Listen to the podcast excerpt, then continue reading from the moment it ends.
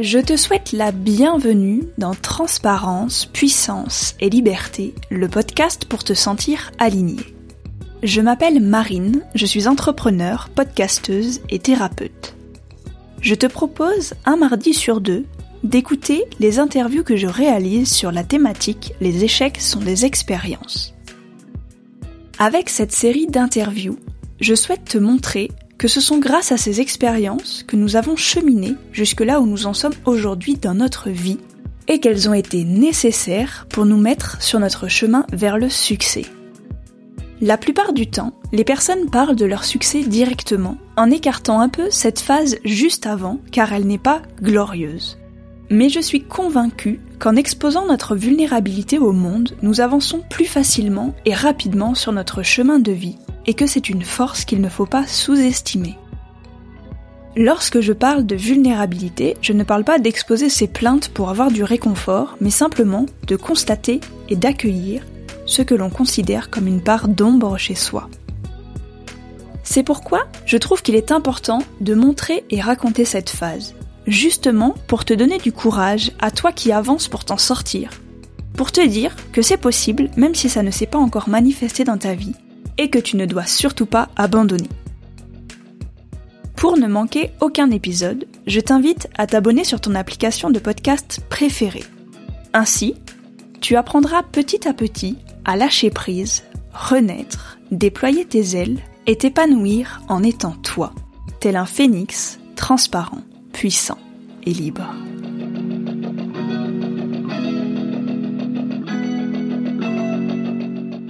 Dans cet épisode, Amélie te livre son expérience en salariat, son licenciement et pourquoi cet échec marque un vrai tournant dans sa vie. Elle te confie ce qu'elle a ressenti lorsque ça s'est produit, les phases par lesquelles elle est passée et les blessures qui ont été réactivées en vivant ces expériences. Elle te partage les actions qu'elle met actuellement en place pour sortir de cette situation avancer dans une direction plus confortable et épanouissante pour elle et ce qu'elle retient d'important de ce qu'elle vit en ce moment. On a discuté de la société capitaliste et patriarcale dans laquelle on évolue chaque jour, pourquoi il est important de revenir à soi, de faire son développement personnel, d'utiliser ses privilèges pour faire le bien, et qu'en faisant sa part, on aide le monde entier à aller mieux. Je te souhaite une merveilleuse écoute et je pose l'intention que chaque mot qui résonne pour toi s'imprègne dans ton corps et te permette de lâcher prise, de t'aligner et de manifester ta vie en étant toi.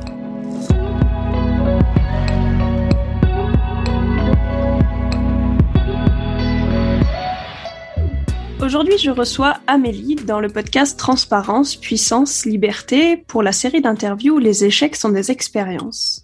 Bonjour Amélie, je te laisse te présenter pour les personnes qui ne te connaissent pas. Bonjour Marine. Euh, déjà merci, merci de m'accueillir sur ton podcast. Je suis très honorée, flattée. Alors, qui je suis? Pour les personnes qui ne me connaissent pas, donc je suis Amélie, j'ai 33 ans, bientôt 34 cette année. Je vis à Bruxelles depuis 6 ans, mais je suis française. Je suis euh, du signe astrologique cancer, ascendant bélier. Je suis hypersensible. Je suis euh, dans le design humain euh, du type euh, manifesteur-générateur. Je suis quelqu'un qui a beaucoup d'énergie, qui est très passionné, fidèle à ses convictions. En tout cas, moi, mes convictions me portent beaucoup dans ma vie. J'adore les voyages, je cours beaucoup, donc j'aime beaucoup la course à pied. Je suis même marathonienne. j'aime la lecture, la nature, être entourée de mes proches, sortir, m'amuser, danser. Donc ça, c'est pour que côté un peu personnel. D'un point de vue professionnel, aujourd'hui, je suis, euh, comme on dirait en anglais, I'm the CEO of my own life. Donc aujourd'hui, je m'occupe de euh, l'entreprise qui est moi-même et euh, en fait, je suis en inactivité euh, et en pleine période de reconstruction slash reconversion professionnelle suite à un licenciement. Donc voilà. D'accord, merci beaucoup pour cette présentation de Manifesting Generator ensemble. On va mettre le feu sur le podcast. du coup, pour rentrer dans le vif du sujet, parce que moi je suis euh, direct, quel a été selon toi ton plus gros échec? Alors, je dirais que le plus gros, enfin celui qui m'a le plus marqué, parce que des échecs j'en ai eu euh, beaucoup, enfin des, des échecs ou, des ratages, comme on pourrait dire aussi. Mais on va dire celui qui m'a le plus marqué et qui euh, marque un vrai tournant dans ma vie, c'est euh, mon licenciement qui s'est produit en septembre dernier, donc en 2020, euh, en plein Covid. Et ça, euh, ouais, c'est ce qui m'a le plus le plus retourné quoi. Qu'est-ce que tu faisais exactement? Alors donc moi, pour le coup, ça fait six ans que je suis à Bruxelles et ça fait six ans que je travaille dans le domaine du consulting en ingénierie. J'ai fait euh, d'ailleurs trois entreprises différentes et j'avais un rôle de euh, commercial et de management d'équipe. Et en fait, ce qui s'est passé, c'est que j'ai été dans une première entreprise, celle pour laquelle euh, bah, j'ai quitté la France pour la Belgique. Donc j'ai fait un VIE pendant deux ans. Donc le VIE, ce qu'il faut savoir, c'est que c'est un contrat, c'est du volontariat international en entreprise. Et en fait, on aide les entreprises françaises à s'expatrier. Donc on est en contrat avec euh, bah, la France, on dépend du ministère du Commerce extérieur. Euh, on est rémunéré par la France et la rémunération, bah, ce sont des indemnités et on effectue cette mission dans une entreprise. Donc moi j'ai fait ça pendant deux ans, donc euh, voilà, il y a quand même pas mal d'avantages à ce type de contrat. À l'issue de cette expérience, bah, je suis restée euh, en Belgique et je suis restée dans la même entreprise en CDI.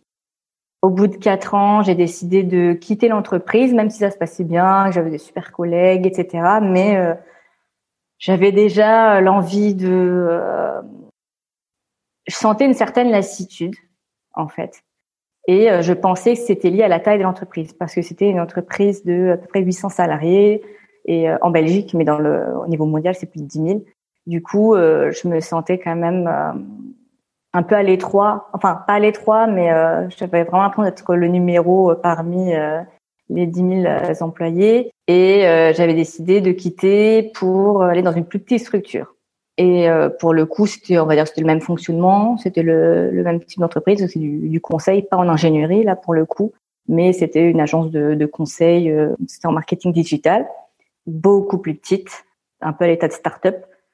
Et en fait, bah, déjà là, échec, si je puis dire, enfin pas échec, on va dire désillusion parce que je pensais qu'en rejoignant une plus petite structure, j'allais être beaucoup plus épanouie, que euh, j'aurais plus de, de, liberté, de marge de manœuvre, d'impact au sein de l'entreprise. Et en fait, bah, c'était pas du tout le cas. Je me suis pas du tout retrouvée dans cette entreprise pour plein de raisons euh, différentes. Déjà, je pense que j'ai minimisé le, le changement, enfin la transition entre la grosse structure et la toute petite, parce que du coup, c'est pas les mêmes moyens, c'est pas les mêmes procédures tu as beaucoup moins de, de, collègues. Et là, pour le coup, c'est une entreprise en Flandre. Donc, les, la majeure partie de mes collègues étaient des Flamands, donc ils parlent néerlandais. Et moi, en bonne française, je ne parle pas un mot néerlandais. Et c'était au début très dur de s'intégrer parce que bah, forcément, ils parlaient tout le temps en néerlandais. Le midi, euh, bah, ils parlaient entre eux en néerlandais. Et je pouvais pas, enfin, c'est leur langue, hein, donc je ne pouvais pas leur en vouloir. Enfin, ils faisaient l'effort en tout cas de switcher en anglais pour moi mais euh, quand même il y avait déjà une, euh, une, certaine barrière. Et moi qui étais dans l'entreprise précédente bien intégrée avec les gens c'était très euh, c'était pas familial mais c'était très amical en tout cas euh, dans l'entreprise. On faisait beaucoup de beaucoup d'afterwork. Enfin on était très soudés en tout cas entre les collègues. Et là ouais d'un point de vue déjà sociabilité et fun avec les collègues, c'était plus compliqué. Mais bon, je l'ai quand même contourné parce que malgré la barrière de la langue, j'ai eu, euh, je me suis créé des chouettes amitiés aussi avec euh, les quelques collègues que j'avais là-bas. J'ai quitté ensuite cette entreprise au bout de neuf mois parce que ça allait pas du tout. Enfin, moi, je me, m'y retrouvais pas. Il y avait aussi, il y avait beaucoup de turnover. Bah, les personnes avec qui je m'étais euh, rapprochée, euh, certains collègues, bah, quittaient aussi l'entreprise. Euh, c'était pas génial, génial. Donc j'ai quitté, mais je l'ai quitté en fait un peu précipitamment. C'est-à-dire que je me sentais tellement mal dans cette entreprise qu'il fallait que je parte pour, je serais partie pour tout et n'importe quoi. Et donc j'ai une, une, ancienne, enfin une, amie qui m'a euh, coopté dans son entreprise et qui en fait, on va dire, c'était un concurrent. L'entreprise, c'est une entreprise concurrente de la première entreprise euh, pour laquelle je travaillais. Donc c'était encore plus gros. Donc j'ai fait un switch en fait. J'ai voulu quitter la grosse entreprise pour aller dans une plus petite structure pour au final repartir exactement dans le même secteur pour une entreprise encore plus grande Et du coup, donc c'était ma troisième entreprise. Ça, c'était en septembre 2019 que j'ai rejoint pour faire exactement le même travail euh, dans le conseil en ingénierie, euh, rôle de commercial et de management d'équipe. Et puis, ben, voilà, Covid est arrivé. Euh, l'entreprise se fait racheter aussi en parallèle par une euh, façon pas encore plus gros, donc c'est devenu un, mastodonte cette entreprise. Donc Covid plus rachat égale coupe budgétaire. et du coup, j'ai été licenciée. Alors je crois que c'était en août. Et puis j'avais un préavis et euh, j'étais euh, officiellement libérée de mes obligations euh, en septembre 2021. 2020, pardon. Et ça a été quand même un coup de massue parce que c'est pas que je pensais jamais voilà être licenciée ou ou échouer, mais se dire enfin l'acte en tout cas d'être licenciée, je l'ai vécu comme un rejet, comme une ouais, comme un échec en fait. Et ça, euh, j'ai eu beaucoup de mal à l'accepter au départ. Surtout que euh, lorsque mon chef m'a licencié, il y avait des raisons conjoncturelles de par la crise du Covid et le rachat, mais aussi parce que moi, mes chiffres n'étaient pas bons. Et puis, euh, j'étais pas bien aussi dans cette entreprise. Et je pense que ça, ça se ressentait. J'étais de plus en plus agacée et pas du tout alignée avec les décisions de la direction. Et, en fait, moi, j'étais déjà avant d'être licenciée, j'étais à bout. Et je pense que si j'avais pas été licenciée, euh, soit je serais partie pour sensiblement le même type d'entreprise, ça aurait été le cercle vicieux encore. Ou alors j'aurais fait un burn-out, hein, je pense, parce que j'en pouvais vraiment plus. Et du coup, euh, quand mon chef euh, bah, m'a convoqué pour me licencier, il m'a dit bah voilà, les chiffres sont pas bons, plus euh, bah, la crise, etc. Faut qu'on qu'on réduise les effectifs. Mais euh, moi, je suis comme satisfait de ton travail. Euh, je te recommanderais à n'importe quelle autre entreprise, vraiment. Et je me suis effondrée en me disant, mais, enfin, je l'ai vécu comme une injustice en me disant, mais si c'était bien, pourquoi, enfin, si je faisais du bon boulot, pourquoi est-ce qu'on me licencie, quoi? Pourquoi est-ce qu'on m'abandonne finalement? Et j'avais pas du tout ouais, je me suis, je me serais jamais imaginé euh, un jour vivre euh, comme ça, un licenciement en pleine pandémie euh, et d'incertitude finalement. Donc ouais, je pense que avec le recul, c'est l'échec qui m'a le plus marqué. Même si pour le coup d'avoir changé trois fois d'entreprise dans le même milieu, c'était aussi un échec parce que bah finalement c'était pas l'entreprise ou enfin c'était pas le secteur en lui-même qui n'avait pas. Maintenant je m'aperçois que c'était moi qui j'étais pas du tout satisfaite et épanouie dans le dans le milieu dans lequel je travaillais en fait. Maintenant je le sais et euh, je sais que c'est plus du tout un secteur euh, qui euh, va me qui va m'épanouir. En fait c'est intéressant parce que tu dis juste avant tu dis que si t'avais pas licencié tu serais parti et en même temps, le fait qu'il t'ait licencié, tu l'as pris comme un abandon. C'est tes mots. Et du coup, c'est un peu contradictoire de le voir de cette manière, mais c'est compréhensible dans le sens où c'était pas ton choix en fait. Et quand c'est pas ton choix, c'est plus difficile d'accepter puisque ça te ramène à d'autres blessures qui sont plus anciennes et du coup, euh, bah, la blessure d'abandon notamment, puisque tu, tu l'évoques toi-même, et d'injustice aussi. Et je trouve que c'est justement hyper intéressant de noter en fait à ces moments-là, pas quand on vit le truc, mais là, tu vois, avec du recul et tout, de se dire, ok, qu'est-ce qui fait que je me suis sentie abandonnée? Est-ce que ça vient de mon moi vraiment intérieur qui veut que l'amour pour moi, ou est-ce que c'est mon ego qui dit ok, ça se répète encore dans ma vie ce qui se passe là? Et du coup, non, je veux pas le revivre. Je suis en colère ou euh, je suis triste ou des choses comme ça. Je trouve ça hyper intéressant de de notifier en fait les sensations qui nous traversent à ce moment-là. Et est-ce que là, avec un peu de recul, tu arriverais à revenir sur ces émotions et ces sentiments que tu as ressentis à ce moment-là euh, quand euh, ils ont décidé de, te laisser partir? Avec le recul, bah, c'est vrai que sur le coup, c'est mon ego qui en a pris un sacré coup. Comme tu le dis, euh, ça paraît contradictoire, mais en même temps, vu que c'était pas mon choix, j'étais pas mettre à bord. Moi, j'ai déjà démissionné deux fois parce que c'était mon choix pour euh, voilà d'autres entreprises. Et là, de me dire que ma fierté en a pris un coup parce que ouais, je m'étais dit, bah de toute façon, je trouverais, euh, à mon avis, j'aurais cherché euh, ailleurs et ça aurait pas été un meilleur choix non plus. Hein. Mais euh, voilà, une question de fierté et d'ego, bah, c'est moi qui aurais pris la décision de partir et bien les laisser dans la merde. C'est le truc bien revanchard, voilà, ego surpuissant. Et maintenant, avec le recul, je pense que je mettrais justement mon, mon ego blessé. Enfin, je me sentirais moins blessée dans mon ego. Au contraire, maintenant, je le, je le vois vraiment comme un cadeau, quoi. J'ai mis du temps à, à, le percevoir ainsi, à l'accepter, surtout au regard des gens, de dire waouh. Tout de c'est la peur d'être jugé. Rien que de dire je me suis fait licencier, c'est dur à dire, quoi. J'ai été licencié, c'est ouais, je, le, le rejet, l'abandon, le ouais, l'échec, quoi t'es pas assez, t'as pas été, pas à la hauteur, t'étais pas assez bien, on t'a licencié. Et en plus, je trouve que surtout en, France, le licenciement, il est quand même vu hyper euh, négativement. On t'a l'étiquette du mauvais euh, employé euh, parce que euh, t'as été licencié. Bon, à part vraiment les licenciements dans le cadre de bah, licenciement économique. Hein. Mais là, c'était pas le cas. Du coup, c'est un licenciement économique il y a une forme de culpabilité d'être fautif et de, de, vraiment de pas être assez bien quoi. En tout cas de ne pas avoir été assez bien. Et ça euh, j'ai accueilli toutes ces émotions là donc la honte l'abandon le, le, jugement la colère euh, l'injustice la tristesse. J'ai pleuré hein, le jour où on m'a licencié moi qui pensais que j'allais être un peu plus euh, forte que ça euh, je me suis effondrée. Et au final ouais je pense que j'aurais toujours Aujourd'hui, je pense que je garderais ce côté injustice, enfin en tout cas ce sentiment d'injustice, un peu de colère aussi, mais au niveau de ma propre appréciation de, de moi-même, je me sentirais moins euh, blessée.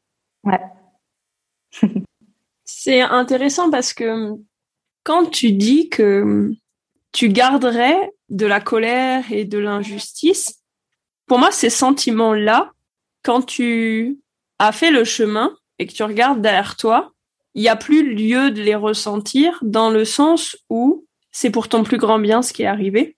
Et du coup, il n'y a plus de raison d'être en colère et de voir de l'injustice dans ce qui est arrivé parce que tu es aujourd'hui là où tu es, tu as grandi avec cette expérience-là. Et si tu n'avais pas subi cette expérience-là, tu serais pas en train de te dire je ne veux plus retourner dans ce genre de travail-là la colère et l'injustice, ce serait genre, enfin, elles, elles auraient pas lieu d'être parce que tu serais heureuse.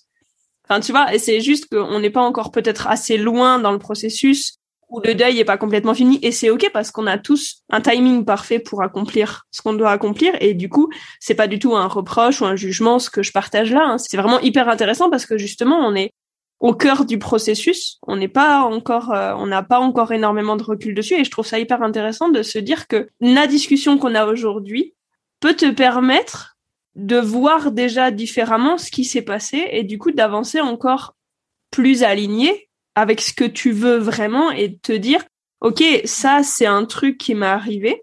Je le vois comme un échec et j'ai senti plein de sensations et d'émotions à l'intérieur de moi. Mais si j'avais pas senti tout ça, j'aurais pas appris, ce que j'ai appris de cette expérience qui me fait me dire que ce travail, il n'est pas pour moi, ce genre de boîte n'est pas pour moi et c'est absolument pas ce que je veux. Et du coup, en comprenant que ce truc-là, c'est pas pour toi, tu t'ouvres à d'autres possibilités. Tu sais que cette porte-là, tu l'emprunteras plus jamais, en fait. Parce que sinon, ça se répétera encore et encore l'univers il te mettra sur ton chemin. Ah oui, oui, oui. Des trucs pour te dire, c'est pas la bonne direction. Trois fois. trois fois. Ah oui, trois, oui. là, c'est bon, t'as compris le message. Oui, là, j'ai compris la leçon. Mais je pense que, euh, je crois que c'est au-delà du, de l'expérience personnelle quand je parle de, de colère et, d'injustice. Parce que euh, même moi profondément, hein, et ça c'est depuis euh, mon enfance, mon adolescence. D'ailleurs, bah, j'ai fait des, des, études de droit, j'ai un master en droit parce que je voulais combattre euh, les injustices, euh, défendre les opprimés, etc. C'est un combat qui est vraiment très fort ancré en moi.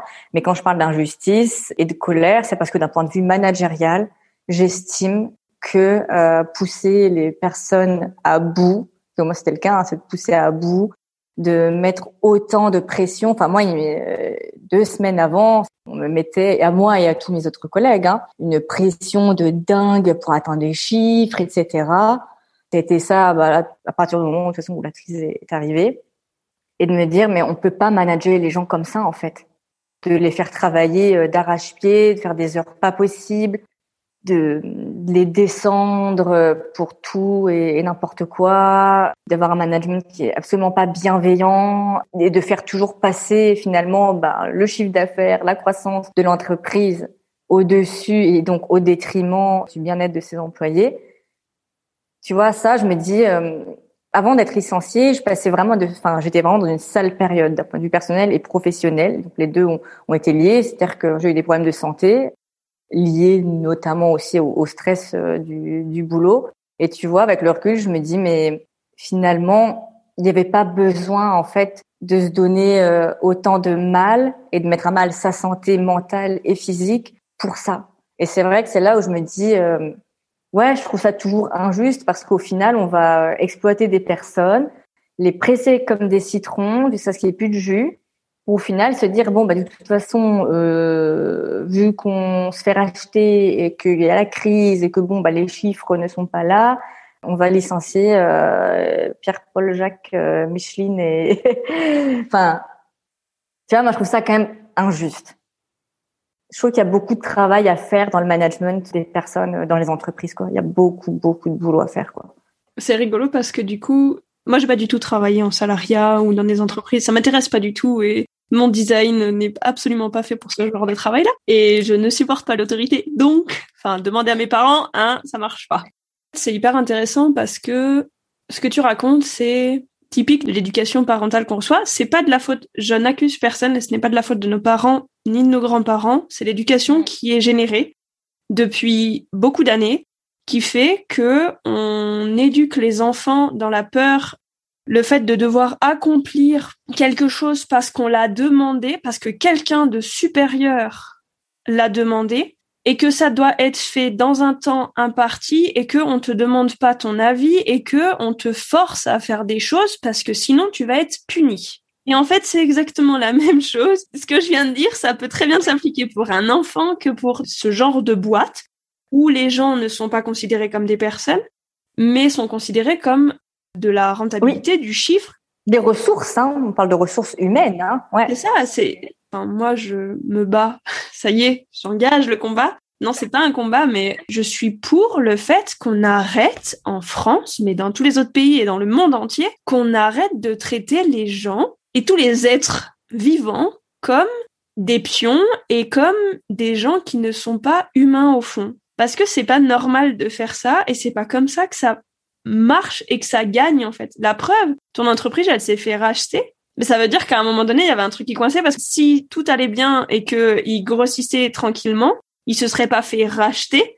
Ce serait plus intéressant pour les gestionnaires à la base de garder leur entreprise parce qu'elle est grossissante et du coup, ça leur rapporte plus de sous. Les gens, ils n'ont pas compris que en prenant soin des employés, en prenant soin des enfants, en prenant soin d'une fleur, on la nourrit, on lui parle gentiment, on lui donne de l'eau et on la fait pousser, on la regarde pousser, c'est plus facile d'obtenir des belles fleurs que lorsqu'on l'insulte, qu'on la rabaisse, qu'on lui dit grandis, sinon je te coupe. Coupe les vivres. Ouais. Voilà. Et ben en fait ça marche pas et les gens ils comprennent pas le parallèle parce qu'ils sont le nez dedans et parce qu'on a été éduqués comme ça. Et moi ça ça m'emmerde de voir cette façon de mener les gens par le bout du nez parce qu'ils ne se rendent pas compte qu'ils sont puissants, qu'ils ont cette capacité en eux d'être puissants, qu'on ne leur a pas inculqué à l'école à l'être parce que personne sait comment ça fonctionne parce qu'on nous l'enseigne pas déjà avant, on l'enseigne pas aux enseignants et on l'enseigne encore moins aux patrons et patronnes de, de grandes boîtes et de petites boîtes aussi, mais les entreprises les plus florissantes, ce sont à l'heure actuelle les personnes qui prennent soin de leurs salariés et de leur entourage en fait en prenant soin et en investissant, que ce soit de l'énergie, du temps ou de l'argent dans les personnes qui nous aident, en fait, on peut que grandir soi-même et obtenir encore plus de choses. Et le jour où tout le monde aura compris ça, sans se baser sur la peur, la maltraitance, la violence, putain, le monde, il sera tellement beau. Enfin, je veux dire, ça va pas, c'est pas en claquant des doigts que ça va fonctionner. Ça, je suis tout à fait d'accord, mais il faut que les gens s'éveillent. C'est hyper important parce que, genre, si t'es pas bien dans ton boulot et qu'en plus tu te fais gueuler dessus et qu'en plus t'atteins pas les chiffres parce que ça te correspond pas à la façon dont la boîte elle est gérée, mais en fait ça marchera jamais. Genre t'auras beau te pousser à bout, bah tu te pousseras à bout, tu feras un burn-out, t'arrêteras et puis tu recommenceras dans une autre boîte et puis tu te pousseras à bout et puis tu recommenceras un burn-out et etc. Et là à un moment donné, c'est bon, t'as fait trois fois, stop, on arrête et on va chercher ailleurs. c'est intéressant ce que tu dis, hein. Euh, mais je pense que si on est traité de la sorte, que ce soit en entreprise, en tout cas dans, dans, dans nos sociétés, c'est parce que on évolue dans euh, une société capitaliste, patriarcale et capitaliste. Et voilà, faut qu'on soit euh, le rentable et, productif euh, le plus vite possible. On veut des résultats rapides. Donc, si tu veux, une entreprise, elle n'a pas d'intérêt à prendre soin de ses employés. si je parle d'un point de vue vraiment économique, rentabilité, tout de suite. Hein mais elle n'a pas d'intérêt euh, à prendre euh, du temps pour développer ses salariés, pour les former correctement, pour les manager de manière vraiment positive et bienveillante, parce parce que euh, voilà, je pense que pendant longtemps, le un peu le management par la terreur et par la peur, ça a fonctionné. Et ça fonctionne pourquoi? Parce que les gens bah, vont s'activer, vont se stresser, vont s'activer très vite, à prendre sur leur temps bah, de vie personnelle et une fois qu'ils ont plus de jus, eh ben on remplace parce qu'il faut dire ce qui est dans nos sociétés, on est euh, interchangeable, remplaçable. Euh. Et ça, c'est une leçon aussi que j'ai apprise. Finalement, moi, qui je suis dans entreprise X ou Y, euh, on me remplace facilement et parce que ce que je fais n'est pas non plus totalement exceptionnel. voilà, c'est donné un peu à, à, tout le monde. Donc euh, voilà, une fois qu'on a bien profité, exploité une personne pendant un moment et qui s'est qui s'est donné euh, corps et âme à la tâche, euh, eh ben on en prendra une autre. Ce sera toujours comme ça, quoi. Et c'est pour ça y a beaucoup, en tout cas dans les grosses boîtes que moi j'ai fréquentées, j'ai toujours été confrontée à, à, un fort taux de turnover et ça m'avait toujours frappé en me disant mais euh, purée, les gens partent ou sont licenciés, ils doivent tout constamment recruter, etc. Et j'ai pas l'impression que ça pose problème. Enfin c'est normal quoi. Mais je pense parce que ça a fonctionné comme ça. Pendant longtemps, ils ont, oui, ils se sont retrouvés que dans cette manière de fonctionner. Mais je pense qu'il y aura un avant et un après Covid parce que là, euh, tout le monde se remet en question et c'est quand même une période euh, qui est propice à l'introspection et au changement de vie en tout cas. On peut plus continuer comme ça. Et je pense que c'est ce que cette pandémie nous nous a euh, donné, enfin, il nous donne encore comme leçon, c'est que la manière dont le monde a fonctionné c'est plus possible. Il y a un moment donné où faut ralentir, faut faire autrement. Euh, voilà, le capitalisme comme ça, euh... non, c'est plus possible. non, mais je suis tout à fait d'accord et, euh, et je trouve que c'est hyper intéressant en fait cette crise, ce qu'elle nous apprend, c'est qu'en fait on est plus important que tout le reste. C'est pas les autres sont plus importants que moi ou je suis plus important que les autres. C'est pas dans ce sens-là et c'est pas une histoire de comparaison pour que les gens comprennent bien de quoi je parle, c'est le fait de dire que, en tant que personne humaine, je suis la personne la plus importante de ma vie. Et si je ne fais pas les choses pour moi d'abord, c'est pas une histoire d'égoïsme, c'est que justement, en faisant les choses pour moi d'abord, je suis disponible pleinement pour aider derrière d'autres personnes et je trouve que c'est hyper important, cette crise qu'elle nous apprend, c'est justement l'introspection, justement à découvrir qu'est-ce qui ne va pas, qu'est-ce qui nous convient pas dans notre vie, et de dire, OK, ça suffit en fait, ça suffit, ça ne fonctionne pas comme ça a toujours fonctionné. C'est pas possible. Il faut qu'on avance, il faut qu'on évolue, dans un sens où c'est pas revenir en arrière sur certaines décisions, c'est prendre des nouvelles décisions qui parfois s'inspirent de ce qu'il y avait avant, mais de prendre des nouvelles décisions pour qu'on crée un nouveau monde qui soit plus juste entre toutes les personnes. Peu importe couleur de peau, âge, sexe, taille, on s'en fout de n'importe où elles viennent.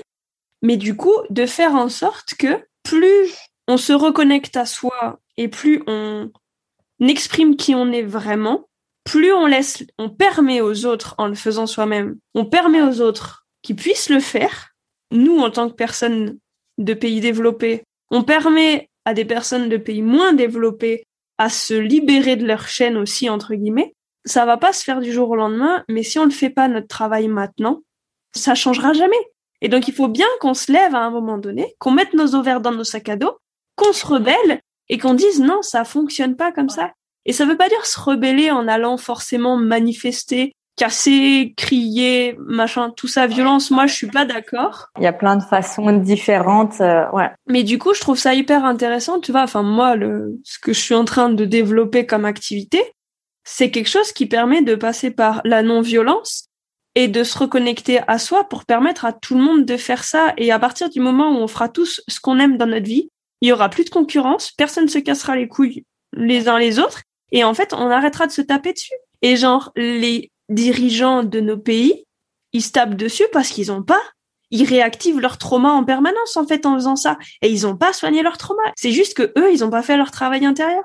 Et du coup, nous, en tant que population, enfermés chez nous parce qu'il y a le lockdown, il y a euh, les couvre-feux et compagnie, eh ben en fait, il faut qu'on fasse notre travail intérieur pour dire OK, ça suffit, c'est mort là, là ça me convient pas, le boulot que j'ai me convient pas, la vie que j'ai me convient pas, me faire insulter toute la journée que ce soit par euh, ma compagne, par mon compagnon ou par mon patron, ma patronne, ce n'est pas possible. Et à ce moment-là, il faut prendre les actions nécessaires pour avancer et changer. Et si on fait pas des actions nouvelles, différente de ce qu'on a fait avant, on pourra pas changer de mécanisme. On retournera d'office dans les mêmes mécanismes si on refait les mêmes actions. Et du coup, pour toi, c'est quoi les actions que tu as réussi à mettre en place jusqu'à maintenant pour te sortir de cette situation où tu étais en, mode colère, tristesse, deuil euh, complet de cette situation Ouais, effectivement. Donc ça, c'était au, c'est comme un deuil. Hein, du coup, je suis passée par euh, plusieurs phases. Par contre, dès le départ, je savais qu'il allait me falloir un peu de temps pour vraiment euh, encaisser la, la, décision de licenciement. je suis partie en vacances, euh, j'ai décidé, je me disais au début, euh, bon, bah allez, je me donne deux mois de vacances et ensuite je me mets en route pour les recherches d'emploi. et j'avais déjà dans ma tête un petit calendrier, donc on était fin 2020, et je me disais, allez, objectif, euh, trouver un nouvel emploi euh, pour 2021, euh, etc. Et en fait, ce qui s'est passé, c'est que je me suis rendu compte que déjà d'une, j'allais avoir besoin de beaucoup plus de temps de digestion, en tout cas, de cette expérience-là, mais aussi des précédentes expériences professionnelles bah, qui n'étaient pas tout à fait digérées parce que j'étais quand même restée sur, bah oui, sur un échec finalement parce que j'avais quitté des entreprises en pensant que j'allais l'herbe allait être plus verte finalement et que euh, j'allais euh, vraiment euh, m'accomplir. Et c'était pas le cas. J'ai toujours été frustrée. Tu vois, il y avait toujours quelque chose qui n'allait pas et j'étais pas hyper épanouie dans mon travail. Alors, je suis pas non plus de malheureuse, mais j'étais, je me sentais pas finalement très accomplie et je me sentais pas à ma place. Je sentais pas que, que j'exploitais mon potentiel et c'était pas non plus aligné avec mes valeurs et mes convictions.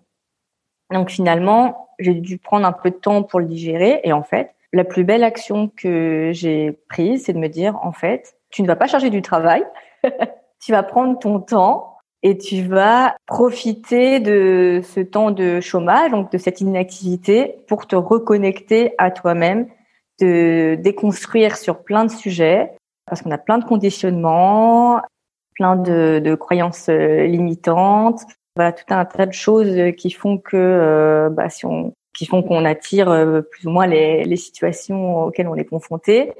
Et euh, j'ai décidé vraiment ouais, de me reconnecter à moi-même et de faire un énorme travail sur moi-même pour me reconstruire. D'abord me déconstruire, me reconstruire et envisager une réorientation professionnelle et même à changer d'environnement de vie.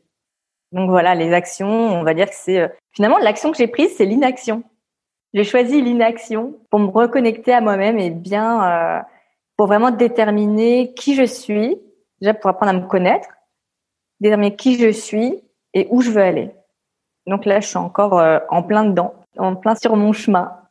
Je trouve ça hyper intéressant parce que parce que les interviews que j'ai fait avant, qui sont sorties avant sur le podcast, les personnes ont raconté des situations où elles en étaient quand même sorties de cette phase où, où, justement elles étaient un peu perdues. Et je trouve ça hyper intéressant que tu partages alors que tu es encore dedans, parce que je trouve ça hyper important, cette phase d'inaction dont tu parles, elle est pour moi ce qui a changé ma vie en fait. Toute cette phase au moment où je me suis cassé le poignet et où j'avais pas la possibilité de travailler en tant que kiné, pour moi, ça a été le truc le plus bénéfique du monde et qui m'a permis d'être là où j'en suis aujourd'hui, mais pas que. C'est-à-dire que ça m'a permis de me dire, OK, clairement, la kiné, c'est plus pour moi. Donc, genre, faut le temps de le process. Et le temps de processer quelque chose, c'est pas en étant dans l'action. Parfois, il y a besoin d'un temps de stop et de dire, OK, OK, c'est OK, en fait, que je fasse rien entre temps et que je me recentre sur moi-même avant de partir dans un nouveau truc qui en fait me plaira peut-être pas parce que j'y ai pas réfléchi, parce que j'ai pas réfléchi à qu'est-ce qui va en accord avec mes valeurs profondes, qu'est-ce qui va en accord avec ce que je sais faire, ce que j'ai envie de faire, ce dans quoi j'ai envie de me former, avec qui j'ai envie de travailler ou où est-ce que j'ai envie de travailler. Donc je trouve que c'est hyper intéressant de de prendre ce temps de pause et de dire OK, là je fais rien, je profite, mais en fait, quand tu regarderas cette étape dans trois mois, six mois, et que tu seras peut-être dans un nouveau travail, on ne sait où, tu verras cette phase comme hyper bénéfique parce que à ce moment-là, tu auras pris le temps de travailler pour te développer toi personnellement, pour essayer de trouver qu'est-ce qui te faisait vibrer, qu'est-ce qui était en accord avec tes valeurs profondes. Et je trouve que c'est hyper intéressant parce que ce moment de pause, entre guillemets, c'est juste moment, un moment de pause de travail. Mais de travail salarial, entrepreneurial, mais pas un moment de pause, de développement personnel, parce qu'en fait, ce moment de pause travail, il te permet de te reconnecter à toi et du coup, j'aime pas le mot travail personnel. Je trouve que travail, c'est trop connoté au, au développement, euh, enfin, entrepreneurial, salarial, tout ça. Je trouve que c'est vraiment hyper important de se reconnecter à soi et de développer son épanouissement personnel. C'est aussi tout un cheminement et parfois, ce cheminement, il mérite d'être le seul et unique en action à ce moment-là. C'est-à-dire que si on travaille en même temps, si on a un rythme de travail en même temps, et qu'en plus le travail nous convient pas, on a énormément de mal à se pencher à l'intérieur de nous et dire, OK, ça, ça va pas, comment je fais pour le changer? Mais t'as pas le temps. Hein. Surtout qu'on est dans la frustration euh, quotidienne, euh, le stress, la frustration et plein d'émotions euh, négatives qui nous pompent de l'énergie. On a peu de temps à s'accorder pour euh, oui, euh, se reconnecter à soi, se permettre de, rêver encore ou de s'intéresser à d'autres choses. en tout cas, moi personnellement, pendant six ans, mais je travaillais. Enfin, ma vie c'était mon travail. Alors j'avais des loisirs à côté. Hein. D'ailleurs, je suis quand même reconnaissante de mon expérience professionnelle parce que bah, grâce à mes salaires, j'ai pu me permettre plein de choses que j'ai jamais pu me permettre auparavant. Donc, j'ai fait plein de beaux voyages. Ah, je suis allée au Japon alors que je pensais jamais que j'allais euh, pouvoir mettre les pieds euh, sur ce pays. Enfin, voilà, j'ai fait plein de beaux voyages, je suis allée à des concerts, j'ai beaucoup de sorties avec des amis et tout, donc j'étais en confort matériel grâce à l'activité salariée. Mais au final, je me dis que euh, donc c'était chouette pendant un temps, c'est bien de le vivre. Mais d'un autre côté, j'avais tendance quand même à m'oublier. Donc c'était très un rythme comme ça effréné de alors tu travailles, tu te stresses beaucoup, tu te mets la pression, tu fais des horaires pas possibles pour euh, juste se relâcher un petit peu le week-end, consommer bah, pour compenser justement la, la frustration euh, de, de, la semaine. Et tu sens que, enfin moi je ressens que c'était pas du tout euh, un mode de fonctionnement qui était durable. C'était trop de contraintes pour aller les deux jours par semaine de, de relâchement et encore parce que parfois il fallait quand même bosser un petit peu le week-end, rattraper certains trucs et tout. Donc Ouais, et puis c'était rythme effréné, quoi. Le rythme effréné, comme ça, t'as pas le temps, euh, t'as pas le temps finalement de vraiment prendre du temps pour toi, quoi. Et ça, moi, maintenant, je m'en rends compte aujourd'hui. Maintenant, moi, mon, inaction, elle est, c'est une bénédiction, quoi. Je me suis jamais sentie aussi bien. Alors, je prends conscience que euh, je j'ai le privilège de pouvoir vivre correctement en étant au chômage, parce que déjà j'ai une j'ai une indemnité de chômage que je perçois tous les mois. J'ai mes économies aussi. Et puis je suis mariée, mon mari travaille.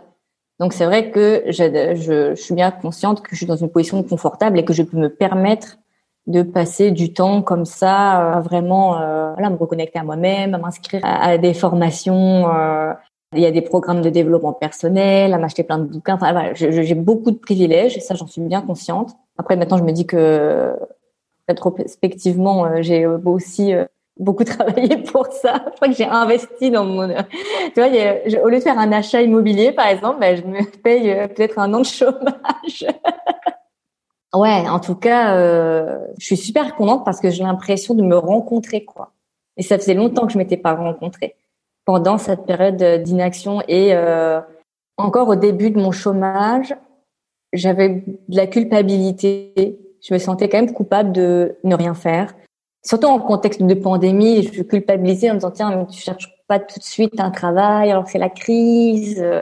Il y a des, plein de personnes qui perdent leur boulot et qui, pour le coup, pour ces personnes-là, hyper euh, contraignant parce que voilà, des personnes qui ont des enfants, qui ont, euh, je sais pas, un crédit, on les payer, des personnes qui sont, voilà, qui sont moins favorisées que moi, quoi.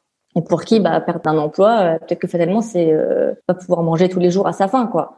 Mais euh, moi, j'ai le privilège de pouvoir voilà prendre du temps euh, pour me rencontrer, etc. Et au début, je culpabilisais énormément. Et là, aujourd'hui, moi, je suis dans une phase où j'accepte totalement mon inaction et j'assume beaucoup plus le fait de voilà de pas être en recherche active euh, d'emploi. Enfin, je, je suis pas en recherche active, mais en tout cas, je postule qu'à des emplois qui vraiment m'appellent.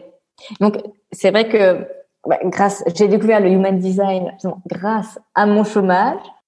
Et euh, j'ai appris, que par rapport à, mon profil, puisque j'ai le sacral défini, mon autorité c'est le sacral. Quand je vois une offre d'emploi, il faut que ça m'appelle, il faut que voilà que mon corps parte en avant, il faut que je me dise hum, ah ouais là euh, ça ça me donne envie. Il y en a très très peu qui me donnent envie. Quand je regarde, je suis là hum, non non, je suis très bien là comme je suis, je peux pas partir dans ce type de job.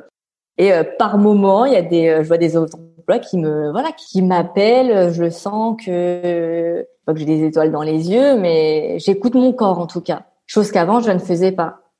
Au tout début, quand j'étais diplômée, bah, je postulais à tout, euh, tout et n'importe quoi. Bon, quand on n'a pas d'expérience, on est obligé aussi quelque part.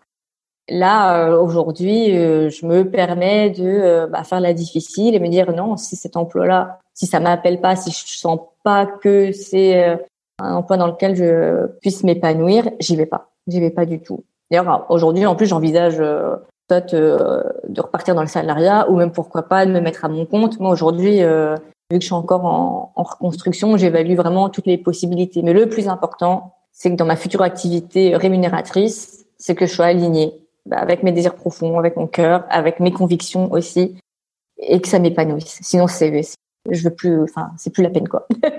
non, mais je trouve ça, enfin, c'est trop bien parce que moi aussi, le human design, ça a changé ma vie. ça a pas, ça a pas changé ma vie. Comme je dis à chaque fois, en fait, ça a juste mis en lumière le fait que j'avais le droit d'être qui j'étais depuis que je suis née. Alors qu'avant, on me mettait dans une case et que j'avais pas le droit d'être comme j'étais. Parce que la société, enfin oui, la société n'est pas construite en fonction des designs de chaque personne, elle est construite en fonction des générateurs et des manifesting générateurs. Donc je suis aussi manifesting générateur, mais autorité sacrale. Je trouve que c'est hyper intéressant de se dire que vraiment, peu importe le type qu'on est, il faut être aligné avec ce qu'on a envie de faire parce que c'est la meilleure façon de s'épanouir. Mais même financièrement, et le problème, c'est que encore une fois, notre société, elle est bâtie pour dire que tu dois avoir l'argent et donc tu dois faire des choix pour avoir de l'argent. Mais non.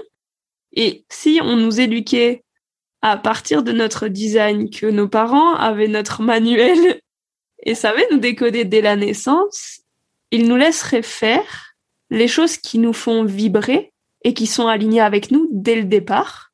Et du coup, les gens seraient beaucoup plus épanouis dans tout le travail qu'ils font en fait parce que euh, ce serait juste naturel de faire ça et il y aurait pas de, de le fait de dire ah mais il faut de l'argent.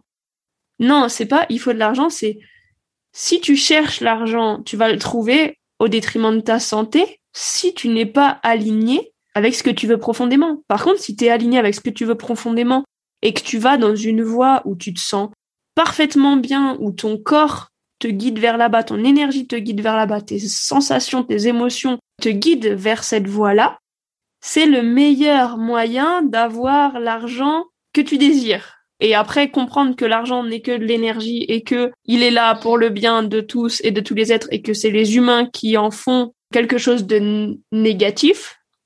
À partir du moment où tu shiftes cette croyance en comprenant que en fait c'est pas quelque chose de négatif l'argent, que c'est juste les personnes qui mettent en lumière le fait que ce soit négatif ou positif, mais en fait c'est juste une énergie neutre que tu peux appeler tout l'argent que tu veux dans ta vie. Tu peux recevoir tout l'argent que tu veux dans ta vie, sauf que il faut shifter les croyances qu'on nous a mises dans la tête depuis des générations et des générations et de la façon dont la société est construite actuellement, que ce soit en France ou dans d'autres pays capitalistes et patriarcales. Mais du coup, je trouve ça hyper intéressant de se dire que vraiment, là, t'es consciente que le prochain travail que tu feras, tu peux pas être pas aligné.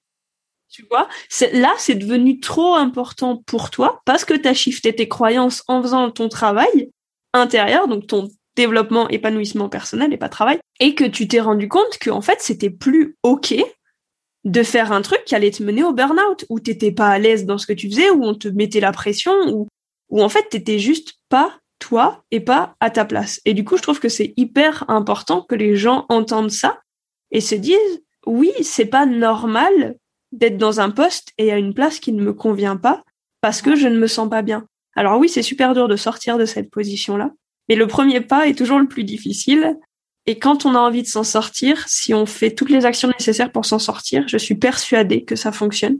J'en suis la preuve vivante. Tu en es la preuve vivante. voilà. je suis en chemin. Franchement, merci parce que c'est hyper intéressant du coup euh, d'avoir ton partage. Non, surtout qu'on, allez, qu'on peut le faire. Après, euh, faut avoir conscience que euh, tout le monde et, et, justement, bah, vu que moi c'est une de, enfin, je suis profondément et depuis beaucoup d'années en lutte contre les inégalités et les discriminations. Aujourd'hui, dans nos sociétés, il y a des personnes qui peuvent pas se permettre de choisir une activité euh, rémunératrice qui soit alignée, etc. Parce que bah, il y a beaucoup beaucoup de personnes pour qui euh, aller travailler, c'est juste de quoi euh, vivre, manger, se loger et juste as les premiers besoins primaires à couvrir. Mais moi, justement, je me dis que ce que j'ai réalisé, c'est que moi, j'étais dans des emplois qui était en contradiction, en tout cas pas tout à fait en, en lien avec mes valeurs et mes convictions. Et aujourd'hui, j'ai plus envie de, il fallait que je travaille, en tout cas que j'ai une, activité qui a un impact sur la société et qui, a aussi un impact directement ou indirectement sur justement ben, remettre un petit peu d'égalité dans notre société entre les êtres humains essayer aussi de euh, lutter contre euh, les discriminations. Et au final, moi, je travaillais j'avais un boulot, on va dire que mon objectif, c'était de rapporter de l'argent à l'entreprise et d'augmenter le chiffre d'affaires. Et ça, et même si j'avais un côté management de personnes, et c'était super fait, j'ai adoré, enfin voilà, j'ai des équipes super et tout. Mais dans les décisions que je devais prendre, en tout cas la direction, elle faisait bien comprendre qu'il fallait prendre des décisions qui allaient d'abord dans le sens des finances de l'entreprise que de l'intérêt des personnes et de leur développement, quoi. Et c'est là où, tu vois, moi, j'ai mis du temps à, réaliser que finalement euh, jamais je serais épanouie dans, ce type de position-là en fait. J'ai pu me, leurrer entre guillemets pendant quelques années parce que j'ai trouvé mon compte aussi personnellement. J'avais un bon salaire, j'avais des super loisirs, etc. Enfin, j'accédais aussi à un niveau de vie que je n'avais pas auparavant parce que je viens pas de classe euh, sociale élevée, de classe modeste. Mais au final, je me suis aperçue que bah en fait non, je me sens pas. Euh, je sais pas. C'est comme si euh, c'est comme si j'avais une mission sur la terre et j'étais pas du tout en train de la remplir. Alors je sais pas quelle est ma mission. Je suis toujours en train de en chemin pour la découvrir, mais j'étais, je faisais pas ce pourquoi j'ai été mise sur terre quoi. Et donc ça, je l'ai réalisé grâce à ce moment un peu d'introspection et de, se recentrer sur soi-même. Et je pense, tu vois, que justement le fait de me recentrer sur soi-même, de renouer avec mes convictions, avec mes valeurs. Et maintenant, bah, voilà, et, ce qui m'amène à, aussi euh, suivre euh, tout ce qui est actualité militante, antiraciste, euh, par exemple. je vais m'intéresser aussi à tout ce qui est lutte contre l'homophobie, la transphobie. Je, je, fais aussi un travail de déconstruction moi, de, mes, de toutes mes croyances et mes conditionnements par rapport au genre, par exemple, ou à, à l'orientation sexuelle, ou ou au capitalisme, etc. Enfin, je fais tout ce boulot-là et je me dis que finalement, bah, c'est peut-être c'est peut-être un travail personnel, mais je suis persuadée qu'au final, bah, c'est aussi, je le fais aussi pour le collectif finalement, pour euh, cet idéal de société que que j'ai et pour laquelle j'ai envie d'œuvrer. Et ça rejoint ce que tu disais que bah, si chacun enfin, chacun et chacune, et si on peut se le permettre, euh, si on est assez privilégié pour le faire, dans des situations économiques confortables pour le faire, si chacun et chacune faisait ce boulot-là pour euh, son propre épanouissement personnel, eh ben ça aurait forcément un impact sur, euh, sur le collectif, c'est sûr. Je pense vraiment que c'est ce que je disais dans l'épisode 2 du podcast, où je trouve qu'il est hyper important d'arrêter de se plaindre qu'on a des privilèges en fait. J'en ai marre des gens qui disent ah mais oui mais euh, t'es privilégié, t'es dans une société, euh, t'as de l'argent, t'as eu de l'éducation, ouais. Oui, toi aussi t'en as eu. L'autre personne en face aussi elle en a eu. Pourquoi tu n'utilises pas tes privilèges? T'as vu ça m'énerve.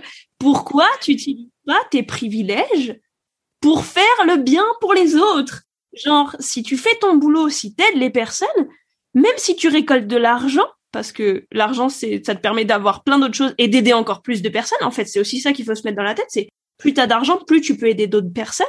C'est en faisant ton travail à toi avec tes privilèges que putain t'en donnes à d'autres personnes. Si les filles, elles s'étaient pas levées, si Rosa Parks, elle s'était pas assise dans ce bus au début du bus, où est-ce qu'on en serait? Et on n'a pas encore évolué sur les mentalités les gens homophobes, racistes et compagnie. Enfin, arrêtons, s'il vous plaît, tous les gens qui nous écoutent, arrêtez de vous dire oui, mais tu dis ça parce que tu as des privilèges, tu as l'argent, tu as la machin. Oui, j'ai tout ça. Et du coup, je fais mon travail. Enfin, c'est bien d'en avoir conscience. Il faut en avoir conscience. Ouais. Faut en avoir conscience, les checker ses privilèges. Mais après, effectivement, s'il s'agit juste de s'arrêter à tiens, bah, j'ai fait l'état des lieux de mes privilèges et je fais rien avec, c'est bien. Hein. Enfin, si demain euh, Bill Gates il fait l'état de tous ses privilèges et de toute sa fortune, bah tant mieux pour lui. Mais bon, qu'est-ce que ça va changer après euh, s'il fait rien avec euh, Bon bah bien, hein, tant, mieux. On va lui donner un badge. Euh, merci d'avoir reconnu tes privilèges, mais voilà une étoile. Et non, après effectivement, faut pouvoir agir avec ça. Mais déjà pour agir, il faut se rendre compte, il faut surtout se documenter sur bah, les personnes qui sont qui ont moins de privilèges que nous. Il y en a tous. Moi, même si donc je suis, une, bah, je suis une femme, je suis une femme cisgenre, je suis racisée, parce que je suis l'île de la Réunion, je suis une personne de couleur, je suis, je suis baron hein, de peau, on va dire ça comme ça, parce qu'il y a un colorisme aussi. Enfin, on est victime de. Enfin, moi, j'ai aussi l'avantage du, du colorisme, c'est-à-dire que je serais plus privilégiée comparée à une femme noire. Mais voilà, je suis quand même une femme cisgenre, euh, certes racisée et euh, de milieu, enfin de classe moyenne, mais j'ai plein de privilèges j'ai, j'ai, je subis j'ai subi des discriminations vis-à-vis de, bah, forcément de la couleur de ma peau, de mes origines. Par contre, je sais que euh, bah, une personne qui va être racisée comme moi, femme mais trans et ou euh, homosexuelle, elle sera désavantagée par rapport à moi. Donc après, effectivement, qu'est-ce que je fais avec ça? En me disant, tiens, bah, moi, je sais qu'en tant que hétérosexuel, euh, j'ai un avantage par rapport à une personne euh, homosexuelle. Je le reconnais, mais par contre, tu vois, et ça, c'est à force de me documenter. Donc, grâce à cette période d'inaction, euh, je lis beaucoup de bouquins, je, je regarde des documentaires, je lis des articles, je vraiment, enfin, pour le coup, je me renseigne et j'apprends énormément sur genre, bah, les luttes, enfin, les, les causes qui me tenaient à cœur. Et du coup, je sais qu'aujourd'hui, par exemple, ce que je peux faire, moi, en tant que privilégiée, c'est parfois bah, céder ma place je suis pas, pour le moment en tout cas, je suis pas une militante active, engagée, vraiment active, etc. Mais euh, tu vois, si j'avais en tout cas un travail ou une activité, pardon, qui était visible, euh, si j'avais une certaine notoriété, admettons, ben, je céderais volontiers ma parole et la place à une personne homosexuelle pour que cette personne ait de la visibilité, par exemple. Un petit, un petit geste. C'est vrai que faut pas s'arrêter à juste reconnaître ses privilèges. Il faut le faire quand même, tu vois, moi, je, me suis découverte parce que pendant longtemps, j'ai cru que juste parce que je suis quelqu'un, je suis une personne racisée, ah bah je suis, je représente euh, le, les opprimés, etc. Et j'ai réalisé que non, j'avais aussi euh, d'autres euh, d'autres privilèges et qu'il y avait des personnes beaucoup plus désavantagées que moi et qu'il y avait encore beaucoup de beaucoup de boulot à faire, quoi. Oui. La première étape, c'est ça, c'est se rendre compte et après dire, ok, j'en fais quoi? Comment je peux agir, réagir pour que ces personnes, ces personnes-là, elles puissent faire leur développement personnel, elles puissent avoir la parole, elles puissent avoir des droits. les mêmes droits que tout le monde en fait que euh, le milliardaire euh, cisgenre euh, blanc euh, hétérosexuel. Oui, en fait, tout le monde devrait avoir les mêmes privilèges que ces personnes-là qui sont en haut de la société. Abattre les systèmes de domination. Euh, C'est ça.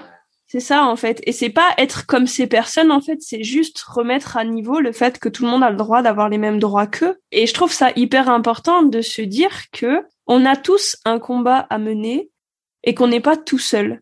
Le truc c'est qu'il faut pas attendre que les autres fassent leur part, il faut faire son boulot d'abord. Et que c'est en faisant notre boulot qu'on va influencer notre famille, qu'on va influencer nos entourages, qu'on va influencer les personnes au boulot avec nous et que c'est pour ça qu'il est hyper important de planter des graines, même si on a l'impression que ça marche pas, même si on a beau répéter 15 fois la même chose. J'ai une copine, ma meilleure amie, elle en a marre. Elle dit, mais moi, ça me saoule de dire des choses et de voir que les gens, ils bougent pas, en fait. Et je dis, mais Agnès, arrête de vouloir faire en sorte que les gens, ils comprennent tout de suite. Dans le sens, t'as planté tes graines, en fait. Et il y a des choses, peut-être que ça va germer dans un an, mais c'est leur chemin à eux et il faut leur laisser le temps de se rendre compte. Et peut-être que toi, tu vas planter une graine, tu vas dire quelque chose. La personne, elle aura pas forcément entendu ce que tu lui as dit ou elle va être en réaction. Et en fait, il y a quelqu'un qui va lui en reparler dans son entourage ou quoi, elle va entendre à la télé un truc sensiblement pareil que ce que tu lui as dit, et là, ça va germer, là, ça va faire tilt. Ou peut-être trois mois après, ça va faire tilt. Et en fait, il faut justement ne pas s'arrêter de planter des graines parce que c'est trop important pour développer et changer les mentalités. Si euh, euh, les personnes transgenres, elles s'étaient pas mis sur la place publique à dire on existe, en fait, il se passerait pas tout ce qui est en train de se passer en ce moment. Si les filles, elles avaient pas créé le hashtag MeToo, il y aurait pas tout ce qui se passe en ce moment sur la libération de la parole. Et c'est hyper important. Et c'est pour ça qu'il faut en parler. Et c'est pour ça qu'il faut être parfois la première personne à en parler parce qu'on n'est pas tout seul à vivre les expériences qu'on est en train de vivre. Et du coup, c'est hyper important de se montrer pour dire, OK, moi j'existe, moi j'ai vécu ça, et de dire, si tu as vécu la même chose, c'est qu'il y a quelque chose qui fonctionne pas, en fait, dans la société actuelle, et que là, c'est un moyen de s'engager et de dire, OK, ça fonctionne pas, donc, qu'est-ce qu'on fait pour changer ce qui fonctionne pas? De toute façon, on vit dans une société euh, qui est tellement euh, inégale. Euh, enfin, des inégalités, il y en a, mais pléthore, pléthore d'inégalités dans notre société. Et effectivement, bah, faut euh, continuer à lutter. Et lutter, bah, il y a plein de manières différentes, mais parfois, ne serait-ce que relayer une information sur Twitter ou sur Instagram, mais à force, tu as un effet comme ça de, de masse qui peut aussi avoir une certaine une certaine influence. Donc ça peut être un tweet ou un post Instagram qu'on qu'on republie, ça peut être soutenir euh, des associations bah, en les finançant et euh, il n'y a pas besoin non plus de verser des mille et des cents. Enfin, moi, je fais régulièrement des dons. Ça peut être 5 euros, ça peut être 10 euros, mais moi, j'ai l'impression de au moins agir en faveur d'une cause, qu'elle soit grande, qu'elle soit petite, peu importe. Je suis hyper portée par le collectif, par l'amélioration de, notre société et ça, euh, je suis beaucoup plus impliquée bah, depuis que je me retrouve, allez que je me reconnecte à moi-même, quoi ce qui peut paraître contradictoire entre bah tiens, on prend du temps pour soi, on s'occupe de soi, mais on s'occupe de soi, mais après il y a un impact aussi sur euh, sur la société à condition qu'on soit quand même euh, un minimum intéressé par les enjeux de société quoi. Moi, je sais que ça me porte. Euh, ouais, lutter contre les discriminations, c'est ancré en moi, quoi, depuis depuis que je suis très jeune, en fait. C'est même euh, transgénérationnel, ma cocotte, parce que euh, la Réunion, île d'esclaves et euh, colonialisme, c'est clair que c'est ancré, mais malheureusement, entre guillemets, puisque tu es là sur cette terre pour soigner ça, en fait. Si tu es revenu t'incarner dans ce corps-là, dans cette famille-là, c'est que ta part à toi à faire, c'est de de te battre pour améliorer ces choses-là et pour soigner ces choses-là. Et je trouve que c'est hyper important de se dire qu'on n'est pas là par hasard, qu'on n'est pas tombé dans une famille par hasard, et de dire qu'on a notre part à jouer et que on a notre travail à faire, mais que clairement, plus on se rend compte que se développer et s'épanouir soi-même, ça aide le monde, plus les gens se mettront à le faire en fait. Parce que tout le monde a déjà vécu une situation qui ne lui convenait pas, qui a généré en elle des blessures qu'elle répète au fur et à mesure de sa vie mais du coup, c'est là qu'on doit aller aider d'autres personnes, c'est à ne pas vivre ce que nous on a vécu en fait.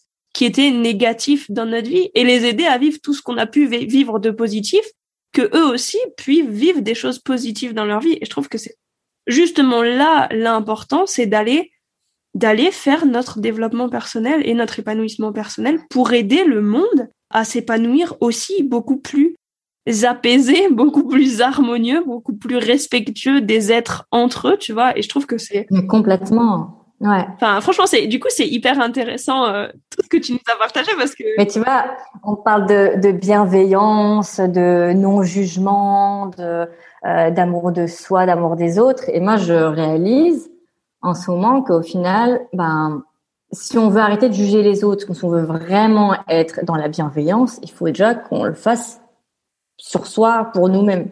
Et grâce au programme de développement personnel que je suis et, et à tout ce que je consomme en, contenu de développement personnel, mais je m'aperçois que j'avais plein de croyances limitantes, que euh, je me suis toujours sentie jugée, mais en fait la personne qui me juge le plus c'est moi-même, que je prône la bienveillance, mais alors que je suis même pas forcément bienveillante envers moi-même, plutôt que par le passé je l'ai pas forcément été. Comment je pouvais l'être en fait envers les autres? Parce que comment je, me traite moi-même, finalement, c'est aussi comment je vais traiter les autres.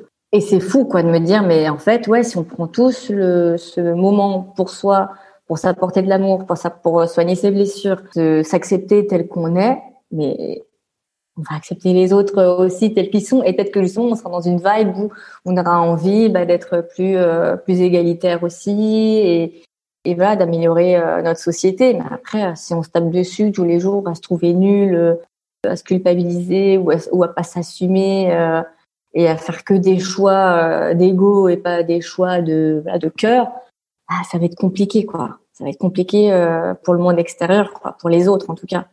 Ce qui est, je trouve frappant pour moi, c'est de c'est que depuis du coup que je suis au chômage et que je fais ce travail sur moi, que je me je prends du temps pour moi, pour, ouais, pour soigner mes blessures et m'améliorer. Mon compagnon, il me trouve vachement plus apaisé et je trouve que je suis beaucoup plus cool avec lui. Donc moi, je vois le résultat rien que dans mon couple en fait. Il trouve que je suis vraiment euh, suis gentille quoi, toute bien. Euh. Et c'est fou, il me dit mais t'es es bien quoi, t'es apaisé. Ouais, dans notre relation de couple, euh, il y a beaucoup moins de disputes et pourtant on est l'un sur l'autre parce que lui il est en télétravail et moi je suis en inactivité. On vit en appartement. Ça pourrait être électrique beaucoup plus souvent et en fait, ben, pas du tout. C'est Ouais, lui, il le ressent en tout cas, quoi. C'est intéressant pour moi d'avoir son regard euh, extérieur. Et c'est comme ça que je me dis, bah ouais, finalement, bah, je suis sur le bon chemin. Alors, le chemin, il est, il est long, je prends mon temps, je suis en mode marathon, je sprinte pas, mais je sais que je suis sur la bonne voie, quoi.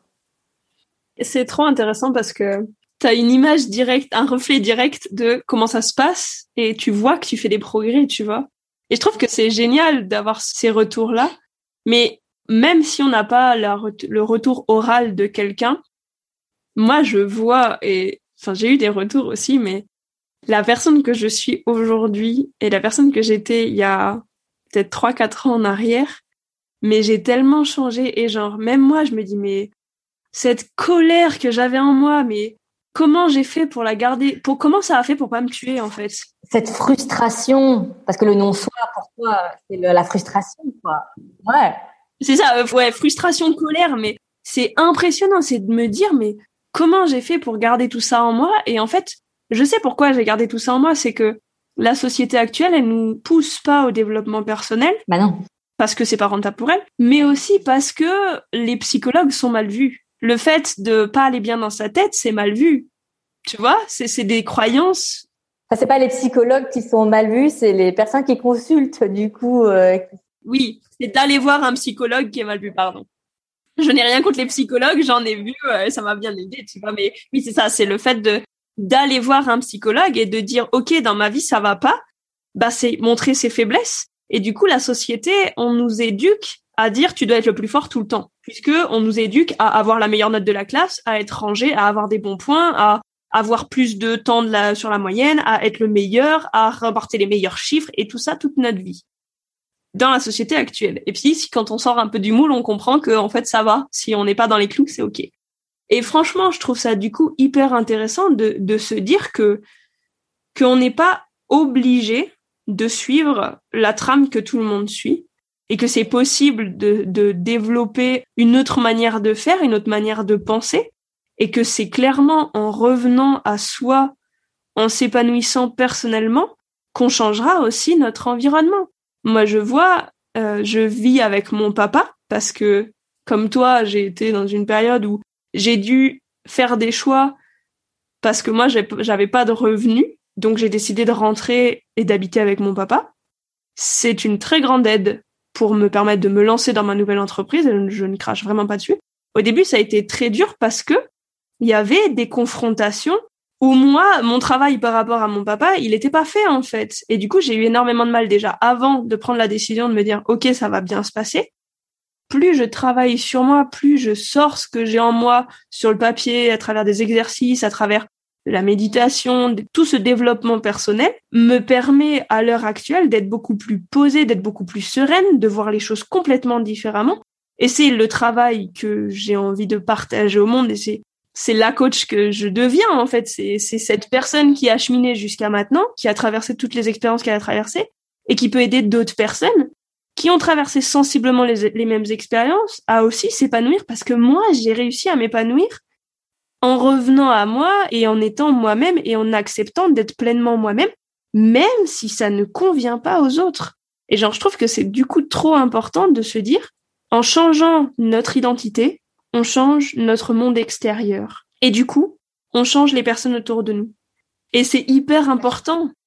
C'est un exemple, en fait, tu prouves aux autres que c'est possible de se donner la priorité et de s'affranchir du regard des autres. Tu t'en fous, quoi, après, euh, de ce qu'on va penser au final, c'est ton, c'est ta vie, tes choix, et c'est des beaux exemples. De toute façon, nous, on, se connaît depuis pas longtemps, mais c'est vrai que au fil de nos discussions, bah, tu m'as donné l'exemple que ouais, d'être euh, dans l'inactivité, parfois de pas avoir des journées où on n'est pas du tout productif et on fait pas grand chose à part euh, regarder Netflix et d'être juste voilà ou lire un bouquin et de voilà d'avoir rien de concret euh, finalement à la fin de sa journée.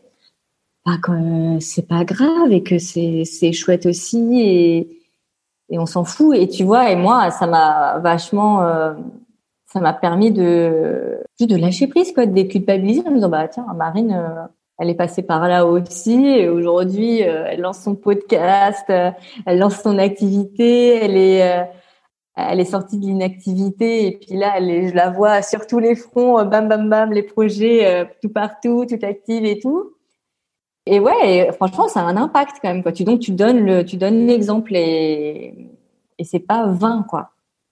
Merci. c'est du coup hyper important de se dire, en fait, qu'on peut inspirer d'autres personnes. Parce que si nous, on est inspiré par des personnes, ça veut dire qu'on est aussi des inspirations pour d'autres personnes. Et du coup, c'est là qu'on se rend compte que notre travail, il est hyper important. Le fait de faire ce pourquoi on est venu sur Terre, c'est hyper important parce que on a un impact sur plein d'autres personnes.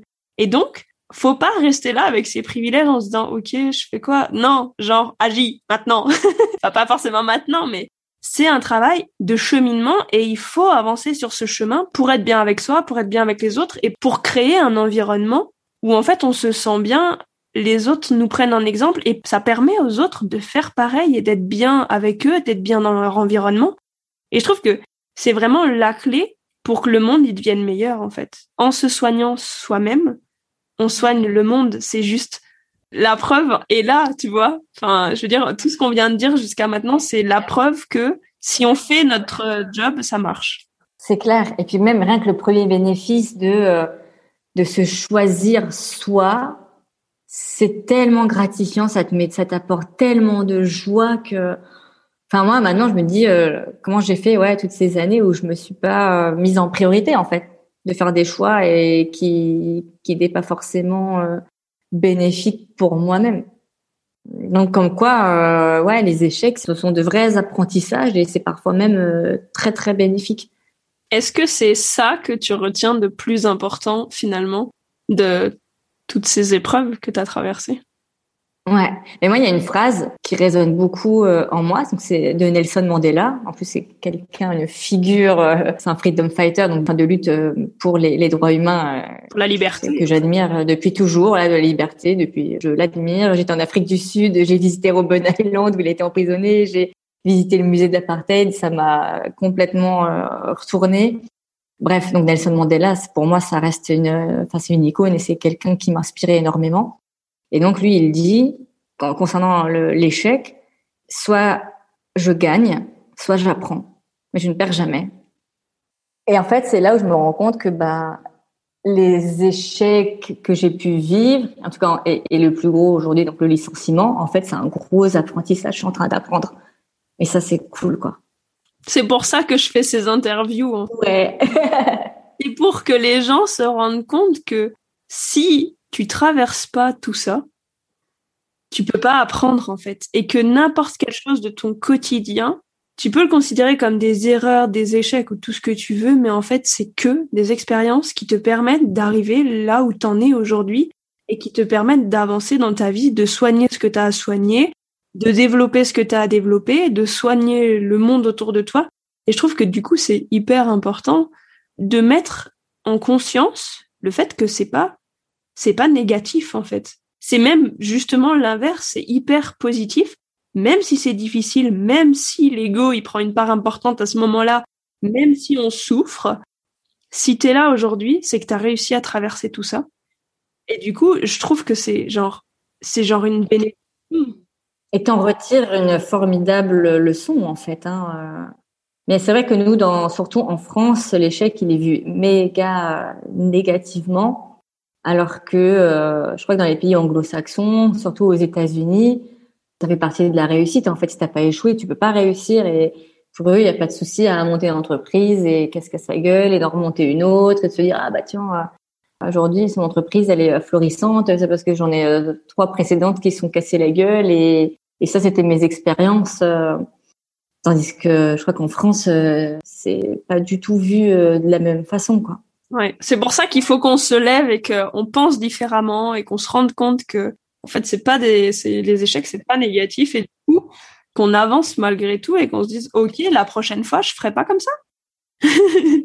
et justement en fait, c'est comme ça qu'on construit une société bienveillante, juste et égalitaire, c'est en en se rendant compte que ce qu'on a traversé, c'était OK ou pas OK qu'on continue sur le chemin où c'est ok ou, et qu'on arrête d'aller sur le chemin où c'est pas ok. Et du coup, je trouve que c'est vraiment bénéfique pour le monde de se rendre compte qu'il y a des choses qui vont pas et qu'il y a des choses qui vont et qu'il faut aller euh, dans la bonne direction entre guillemets et surtout d'être aligné et de s'écouter pour faire les bons choix. Et franchement, je pense que ça c'est un des trucs les plus importants, c'est de dire que si tu es aligné avec les choix que tu fais, même si tu traverses des expériences difficiles, bah en fait, c'est que tu as besoin de traverser ces trucs-là pour apprendre des choses hyper importantes et que tu puisses transmettre ce que tu as appris au monde autour de toi pour que ouais, les gens se rendent compte qu'ils sont pas seuls à avoir traversé ça. Enfin, du coup, non, je trouve que c'est vraiment hyper important de, de montrer tout ça. Donc merci, merci, merci de m'avoir partagé tout ça. Merci à toi. Est-ce que tu es capable, même si tu n'es pas encore sorti de cette expérience, de t'accepter avec bienveillance, d'avoir été la personne qui a traversé ces trois emplois, d'y être retourné et de maintenant être dans une période d'activité et de te dire ok bah en fait c'est mon parcours et merci à la personne que tu as été à ce moment-là de t'avoir amené là où tu es maintenant. Ouais. Aujourd'hui euh, avec le recul, ouais, j'accueille cette personne euh, sans jugement avec de la bienveillance aussi et de me dire que finalement, bah, ce que j'ai traversé, c'est euh, voilà l'univers qui m'a donné euh, quelques quelques challenges. Et comme j'avais pas retenu la leçon par moi-même, il m'a donné un petit coup de un petit coup de pouce euh, avec le licenciement. Au début, je trouvais beaucoup de frustration par rapport à ça, rester sur le vraiment bah, sur ce sentiment d'échec, hein, et puis la frustration de ne pas m'accomplir et aujourd'hui, bah, avec le recul, je me dis, bah, en fait, euh, si aujourd'hui euh, je suis vraiment en paix avec ma période d'inactivité et que je la trouve même euh, hyper, enfin, c'est une bénédiction, quoi. Tous les jours, je me dis, voilà, j'ai pas de réveil. Enfin, je me lève sans réveil. Euh, je fais que ce qui me plaît. Je lis je sais pas combien de bouquins. Je regarde que des séries que j'adore. Je me choisis moi, en fait, tous les jours. Je me dis, bah, c'est grâce à la personne qui a traversé ça avant qui fait qu'aujourd'hui, bah, j'en profite vraiment pleinement, quoi, sans culpabilité. Bravo, félicitations et euh, je te célèbre euh, de ça parce que je sais que c'est pas facile et c'est pas évident, euh, même quand on est encore dedans et, et qu'on n'a pas beaucoup de recul. Mais du coup, je trouve que tu peux être super fier de toi et, et de tout ce que tu as parcouru. Et je trouve que ça aussi, c'est quelque chose qu'on fait pas assez, c'est de se célébrer, de se féliciter d'avoir accompli tout ce qu'on a accompli et d'avoir réussi à traverser tout ce qu'on a traversé. Donc, bravo, merci de le partager, merci de faire ton développement et de montrer que à d'autres personnes autour de toi que c'est possible de, de s'en sortir que ce soit à ta façon ou à la façon de la personne. Je trouve que c'est justement hyper important de dire euh, j'ai réussi, je l'ai fait et, je suis toujours vivante en fait. Et ouais, enfin, je suis toujours là. On se dit toujours, voilà, essentiellement, ça peut être une fatalité d'être au chômage, c'est une fatalité, c'est une honte, on culpabilise, je sais pas, on est aux yeux de la société. Euh, ouais, t'as un élément un peu négatif, tu vois, tu contribues pas. Euh, Enfin, je sais pas, il y a plein de tous ces stéréotypes négatifs sur personnes qui sont au chômage ou les personnes qui sont licenciées. Maintenant, je me dis, bah en fait, euh, c'est pas grave déjà. Ça veut pas dire qu'on est moins bien que les autres et que prendre du temps pour soi et ne pas vouloir se ruer tout de suite vers un autre emploi qui potentiellement bah sera pas épanouissant ou va encore nous pressuriser euh, comme une cocotte minute bah c'est ok en fait. C'est ok de de de plus euh, de plus vouloir faire ces choix là et, et prendre du temps pour euh, pour être bien. Moi c'est ça que je retiens. C'est la meilleure chose qui ait pu t'arriver en fait. C'est ça ouais. Mais je pense que justement si ça m'était arrivé quelques années avant là j'aurais peut-être déjà un nouveau job enfin j'aurais pas accepté d'être au chômage euh, très longtemps j'aurais peut-être fait un mois ou deux mais j'aurais vite j'aurais vite cherché et vite trouvé quitte à ce que ce soit tout et n'importe quoi mais je me serais vite euh, remis dans le dans le système quoi. Hein. Et d'ailleurs, bah, c'est ce qui est difficile. Enfin, ce qui est les gens de mon entourage ne comprennent pas forcément. Parce qu'ils me demandent chaque fois, bah alors tu changes de boulot, qu'est-ce que tu fais, etc. Et je sens qu'il y a beaucoup de peurs qui sont projetées. Et, moi, je suis là, bah en fait ça va. Euh, je choisis déjà, je regarde les offres d'emploi. S'il y a rien qui m'appelle, bah je postule même pas. Et je prends du temps pour moi et je kiffe en fait je kiffe, je suis, je fais que ce que j'aime tous les jours et, et en plus le fait d'être en pandémie, bah, tout est un peu à l'arrêt. Même si je gagne moins, gagne moins d'argent les mois, bah je fais beaucoup d'économies parce que bah, tout est fermé, il y a plus de, tu vois, on consomme beaucoup moins de choses. On est déjà dans une dans un, un rythme euh, très lent qui est propice à l'introspection et du coup bah voilà, je prends du temps euh, pour moi et si ça peut aider des personnes à déculpabiliser, euh, tant mieux. cool, merci. Et du coup, pour toi, ça c'est ma petite question à moi, ça signifie quoi la transparence, la puissance et la liberté? Alors déjà, la transparence, pour moi, c'est fondamental. Ça va de pair avec l'honnêteté. J'estime que dans n'importe quelle relation, quand on est transparent, quand on est honnête, voilà, qu'on n'est pas dans le mensonge et quand on n'a rien à cacher, même s'il faut aussi avoir son jardin secret, hein, j'ai pas faut tout dévoiler, mais c'est le la base même de la confiance. Et moi, tu vois justement, bah, je me dis, euh, je dois être euh, dans un environnement et être avec des personnes qui soient les plus transparentes possibles et les plus honnêtes possibles. Sinon, euh, moi, à partir du moment où, j'ai un manque de confiance en les gens ou en une société, une entreprise ou, quoi que ce soit, c'est frustration, ça va pas du tout. Quoi. Du coup, la transparence, c'est vraiment une, une valeur qui est hyper importante à mes yeux. La puissance, pour moi, je l'attribue pas au, à la performance euh, ou au pouvoir, mais euh, moi, je me sens puissante quand je fais des choix pour moi et quand je dis non. Vois, quand je quand j'ose dire non à des projets ou des invitations ou des choses qui me conviennent pas. Et quand je me choisis moi, je me sens puissante. Et c'est fou, hein, parce que j'ai cette réflexion-là aujourd'hui, mais si si je devais définir la puissance euh, il y a, je sais pas, un an, j'aurais dit tout autre chose. Et la liberté, ça aussi c'est une, valeur euh, fondamentale, très complexe. Moi, je me sens libre quand je m'affranchis de mes conditionnements, mais mes conditionnements extérieurs c'est plus difficile à s'affranchir, mais c'est aussi mes conditionnements intérieurs. Quoi. il y a aussi une résonance particulière.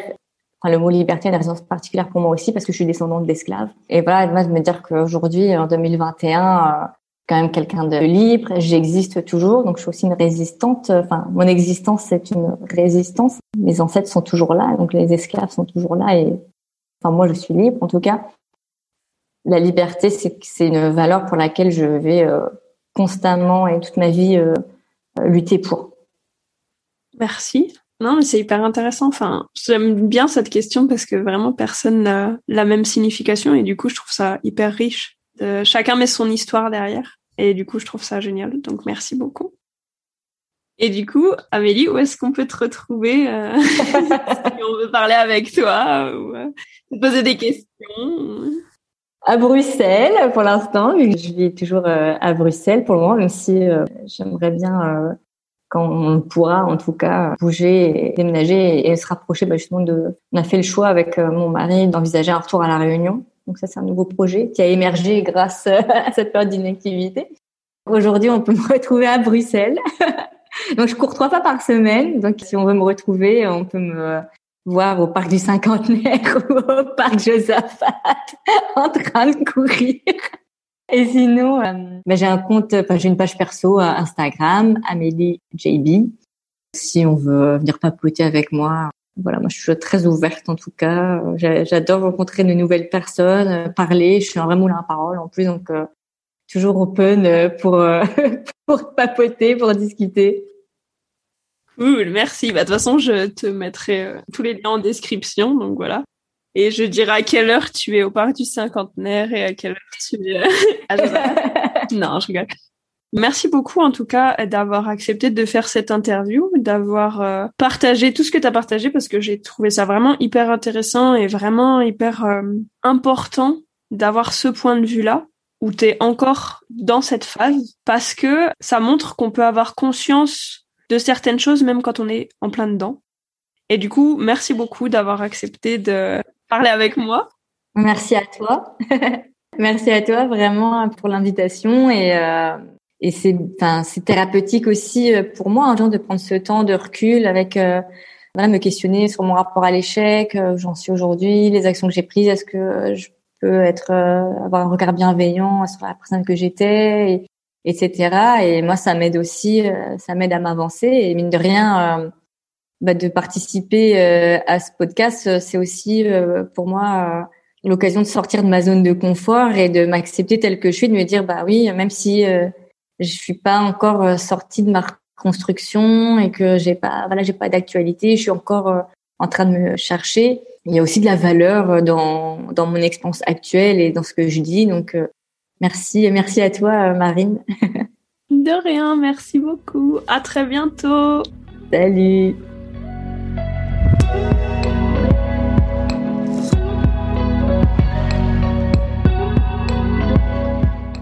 Merci d'avoir écouté cet épisode jusqu'à la fin. Tu peux le retrouver sur le site marinegauteron.com ou sur ta plateforme d'écoute préférée comme Apple Podcast ou Spotify. Si tu souhaites rester connecté à TPL ou faire découvrir ce podcast à ton entourage, je t'invite à le partager laisser un avis ou le noter et venir me dire en commentaire sur le compte Instagram at transparence.puissance.liberté ce qui a résonné pour toi dans cet épisode. Si tu souhaites venir travailler avec moi pour un coaching solo, pour un programme ou pour télécharger la méditation de ton choix, je t'invite à te rendre sur marinegauteron.com et choisir ce par quoi tu te sens appelé. Le nouvel épisode sera en ligne mardi prochain. Pour patienter, je te souhaite une belle semaine et je pose l'intention qu'elle soit remplie de moments alignés tout en transparence, puissance et liberté.